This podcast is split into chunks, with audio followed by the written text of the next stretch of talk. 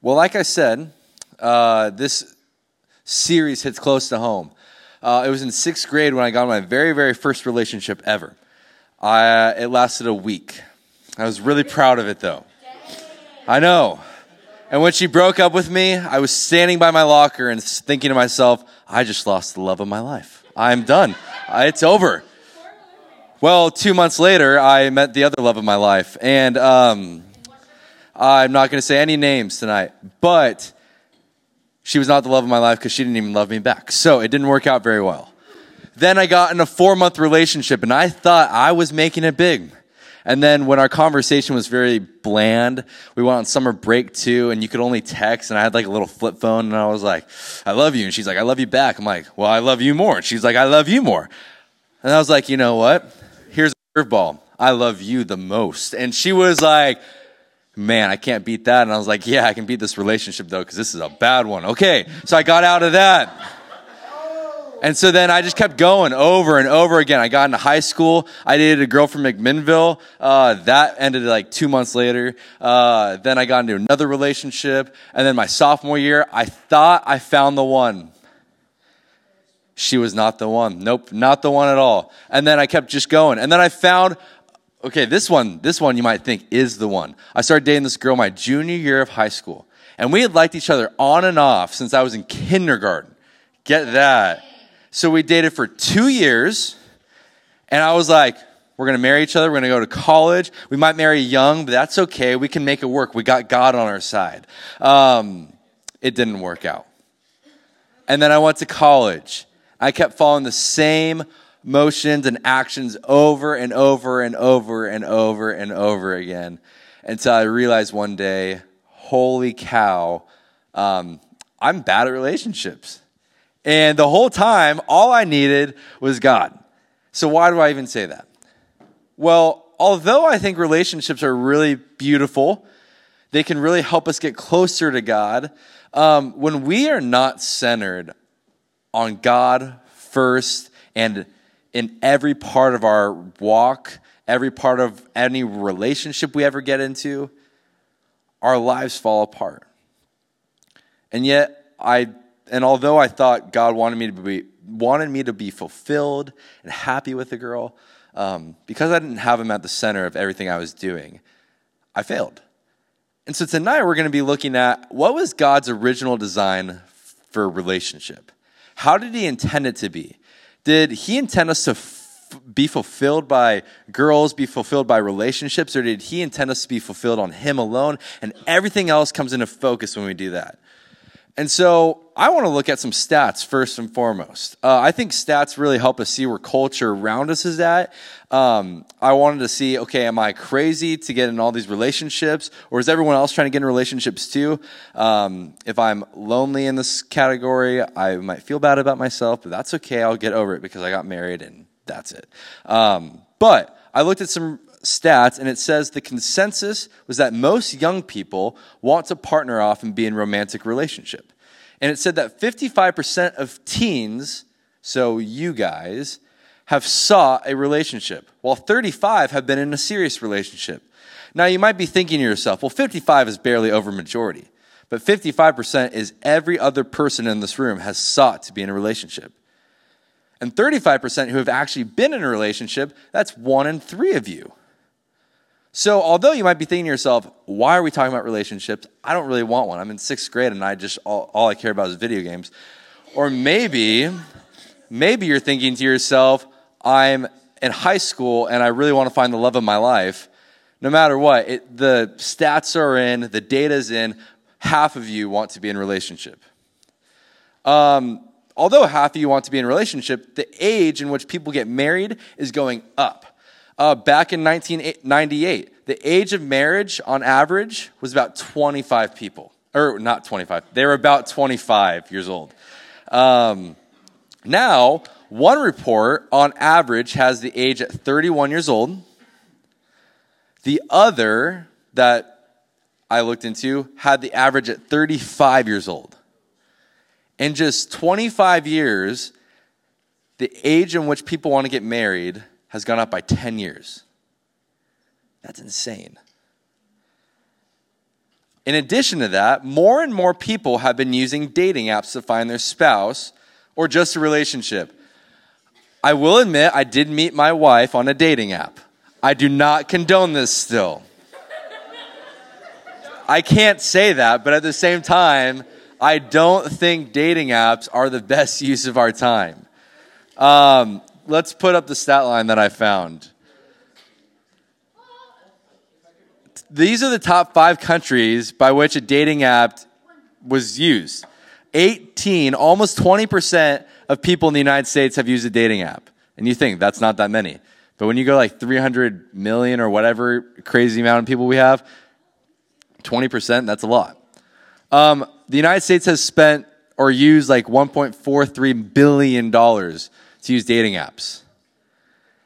And then these are the numbers in which, and like what app has been used the most. So dating apps have also gone up. Um, in addition to that, ooh, I lost my place. Um, more and more young people are troubled in how they should date people. The only reason why I'm sharing all this information, okay, before I give you even more information, is that people are confused on how to date.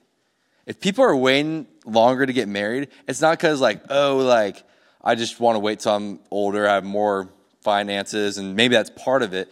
But I guarantee by just looking at these stats alone, people are confused on how to date. One of the reasons for why teens and young people are having trouble dating is because no one is giving them guidance or no one's receiving guidance. Now you may be thinking to yourself, well, we just did this youth, like this dating series last year. And I, growing up in the church, always loved the dating series. I thought the youth pastor is going to get up there and he's going to affirm that you're about to meet the love of your life. And I thought to myself, okay, I'm going to meet the love of my life here at youth group, and I'm going to hear it. I'm going to look to my left, and she's going to be standing there taking notes, writing in her Bible, and it's going to be amazing. That's not the case. So some of you may not be receiving a lot of guidance. A lot of people have also given into the idea of a non committed relationship culture. There's no commitment people think, oh, I can go on a dating app and we can meet up for one date. Or people can give into their desires a little bit and do some things that they shouldn't be doing. And they give their body, they give their identity away to people just because there's no commitment. I don't have to have commitment to other people. People are losing sight on how to date. And the last one is the idolatry of relationship. So even if they do get into a relationship, they focus on that being their one and only thing that gives them identity. They focus on that being the only thing that gives them joy, that gives them happiness. That's the thing they will go to their grave saying, made me a happy person. No one knows how to date. And unfortunately, when we pursue relationships above anything else, we get hurt and when we pursue relationships above anything else, we end up hurting other people. And I'm here to tell you tonight, based off a quote of one of my favorite pastors, he says, if we cannot get a relationship with God right, we can never get a relationship with a guy or a girl right. That's important. If we cannot get a relationship with God right, we can never get a relationship with a guy or a girl right. And some of you may be thinking, well, I know plenty of people who don't know God and they have a great relationship. And I, I know people like that too. But if you want to focus on God first and foremost, you can only focus on Him first and then a relationship second. Jesus is not in the business of saying, okay, follow me and this. You can do this, but you don't have to give up this, this, and this. Jesus is kind of an all or nothing deal. And so, if we want to focus on Him, if we want to have a Christian relationship, we need to get a relationship with Him right first. And like I said, everything else will fall into place. The, the truth of the matter, when we look at the Bible too, is that people think, okay, about this much over here, like this half, is what God talks about relationships. And then this stuff is like, okay, I got to pray once a day. I got to make sure I get baptized. I probably should like do something like tithe or whatever. But in all reality, when we look at the grand scheme of what the Bible is all about, it's about pursuing holiness. It's about pursuing being refined by God. It's about pursuing relationship with God. It's about pursuing relationship with other believers. What God talks about relationships, marriage, sex, dating, whatever he talks about, that stuff, it's more like maybe like this amount. And all this stuff really matters. So we need to focus on what's the greater purpose of focusing on a relationship with God? Are we just trying to get a girlfriend out of it? Are we just trying to get a boyfriend out of it? Or are we trying to actually pursue relationship with God first? And if a relationship happens, great. And if it doesn't, I'm still content because I still have a relationship with God over here.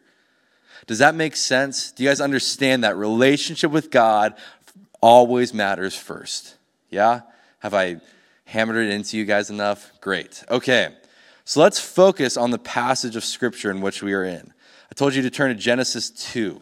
It's at the very beginning. We kind of talked about this a little earlier this year, but I think it's worth going over again. It says this in Genesis 2, verse 15 through 25. The Lord God took the man and put him in the Garden of Eden to work it and keep it. And the Lord God commanded the man, saying, You may surely eat of every tree of the garden. But of the tree of the knowledge of good and evil you shall not eat. From the day that you eat of it, surely you will die. Then the Lord God said, It is not good that the man should be alone. I will make him a helper fit for him. Now out of the ground the Lord God had formed every beast of the field and every bird of the heavens and brought them to the man to see what he would call them. And whatever the man called every living creature, that was its name. The man gave names to all livestock and to the birds of the heavens and to every beast of the field. But for Adam there was not found a helper fit for him. So the Lord God caused a deep sleep to fall upon the man, and while he slept, uh, while he slept, took one of his ribs and closed up its place with flesh. And the rib that the Lord God had taken from the man, he said, into a woman, and brought her to the man. Then the man said, This at last is bones of my bones and flesh of my flesh. She shall be called woman because she was taken out of man. Therefore, a man shall leave his father and mother and hold fast to his wife, and they shall become one flesh. And the man and his wife were both naked and were not ashamed. I'm going to try to get through this quickly because I kind of gave you a bunch of stats that I thought were really important. Um, but some observations that we can kind of take to today in our lives.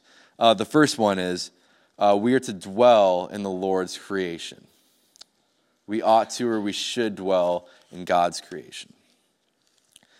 Um, if we look at the days of creation, right? Do you guys know the order? If not, I have a slide for it and everything. The first day, he created earth, space, time, and light. The second day, he created the atmosphere and the air and everything around us.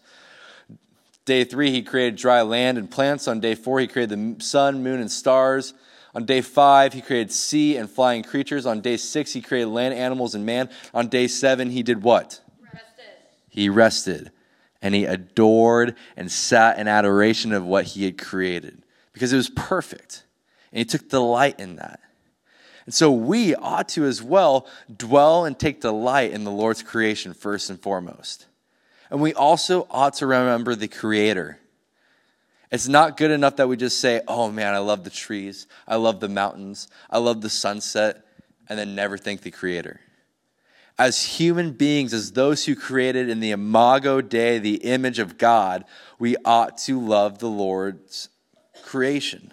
We also love, ought to love the Creator. And by doing so, we ought to do the Lord's work to help cultivate it, to help make it grow. If you all were created by God, I ought to serve you. Because if I love God's creation, I love the Creator. And if I love the Creator, I ought to serve its creation. Does that make sense? You're not bowing down to the creation, but you're serving it. You're help making sure that God is glorified in the work that you do. That's first and foremost. We also have to remember that we are, like I said, the Imago Dei, the creation of God. In verse 7, just a few verses before, obviously, verse 14, it says that God breathed the breath of life into Adam's nostrils. That's pretty intense. It's like, he didn't just say, Hey, Adam, wake up. He was like, I'm going to breathe in your nostrils, man, and I'm going to breathe the breath of life into you. It was intimate, it was real, it was powerful. God breathes the breath of life into every single one of us because He cares for us. We're set apart from all the other creation, too. He gives Him that responsibility to name all the animals, to name all the livestock. We're set apart. We're important to God. Therefore, in all the relationships we get into, we shouldn't just like trample ourselves and like make this temple that God has created us to be into something that, like, oh, it doesn't matter you're priceless. You were made in God's image. So don't just throw it away. Because He's also given us wisdom. It says in verse uh, 16 and 17 You may surely eat of every tree of the garden, but of the tree of knowledge and good and evil you shall not eat. For in the day that you eat of it, you shall surely die. God gives us wisdom, He gives us guidance. He gives us parameters, not to say, okay, if you break these, I'm going to be the evil judge and just like smite you. He doesn't want to do that. He loves you, but He gives you guidance and uh, provisions in order to make sure you don't go out of them. He gives you parameters to make sure you don't go out of them.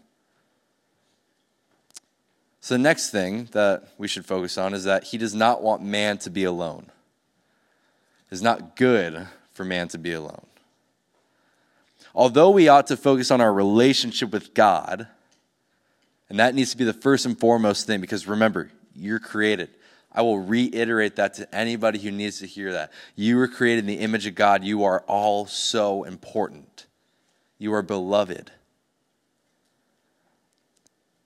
It's not good for a man to be alone. Whether that means you have the friends around you or that's like a spouse that you're going to one day marry, it's not good for him to be alone.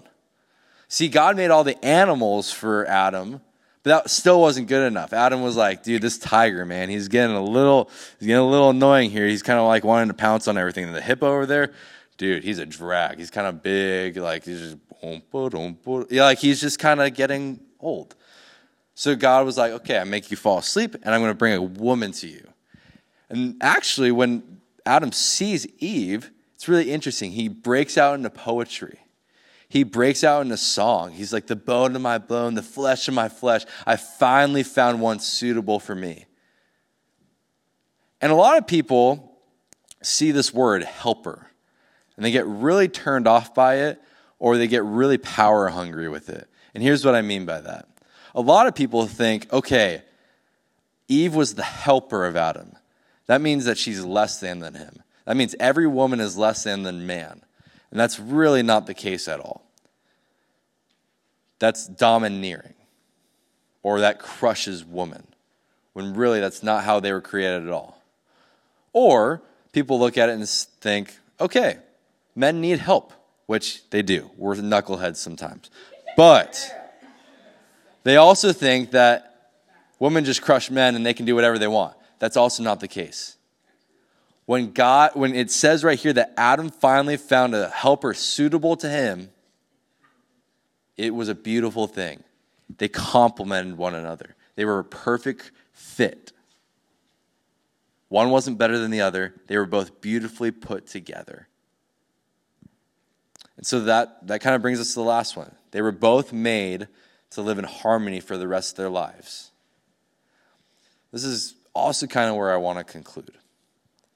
You see, you probably think to yourself, okay, harmonious relationship. How in the world are, is that still happening today? We see divorce still going on. We see sexual abuse go on. We see people body shaming one another on social media. We see selfish relationships that hurt other people. That's not perfect harmony. That's not perfect relationship at all. And you might be thinking to yourself, I don't even, like, I don't, I don't care. I I've never even thought of this. Well, as we focus on our relationship with God, everything around us is kind of chaotic and not going as planned because the curse happened. In Genesis 3, we see that the people, unfortunately, gave into their wicked ways and they broke relationship. Everything I just mentioned divorce, sexual abuse, body shaming, broken, selfish relationships. That's not how it was supposed to be. God's design was for perfect relationship between one another. It was also for perfect relationship with Him, yet clearly that's not the case anymore. Because I guarantee none of you have a perfect relationship with Him, not even me. I struggle all the time. I also struggle to have amazing relationship with my wife because I'm a flawless man that can't be a good husband all the time. We're not perfect. God's design has been broken. But we already see in chapter 3, verse 15, he has a plan. He has a plan to restore all um, humanity, to restore all relationship. And it says this I will put enmity between you and the woman, and between your offspring and her offspring. He shall bruise your head, and you shall bruise his uh, heel. That's the first prophecy of Jesus in all of Scripture, saying, you know what, Satan, you got into the garden, you kind of made relationships suck now, but you know what? Jesus is going to come down, he's going to crush you. And to all of you who may not care about relationships, that's okay. I want you to focus on your relationship with God first and foremost. If you're thinking to yourself, okay, I've considered getting in relationship with someone, but I don't know if I want to. That's okay. God's here. He wants a relationship with you. Maybe you're thinking to yourself, I've gone too far. There's no way God will ever want me because I've messed up. You know what? That's okay. He still wants you, He still wants to redeem you. And if you have someone in your life that you know is hurting from that, be that support, be that love. Be the love that shows redemption and sacrifice. Take them in your arms and say, you know what? I know it hurts. I won't talk too much about my testimony, but that was me in high school. I went to my friend. I was like, man, I did this with this girl, man. She did this to me. She hurt me, but I hurt her, and it wasn't okay. But you know what? He was like, dude, that's not okay. He gave me the truth. He was like, That's not okay. But Jesus loves you. I love you. You're redeemed, and uh, you will always be redeemed. Because Jesus died on the cross for all of you. And that's what matters. You're all redeemed, and you're all worthy of having a relationship with Him.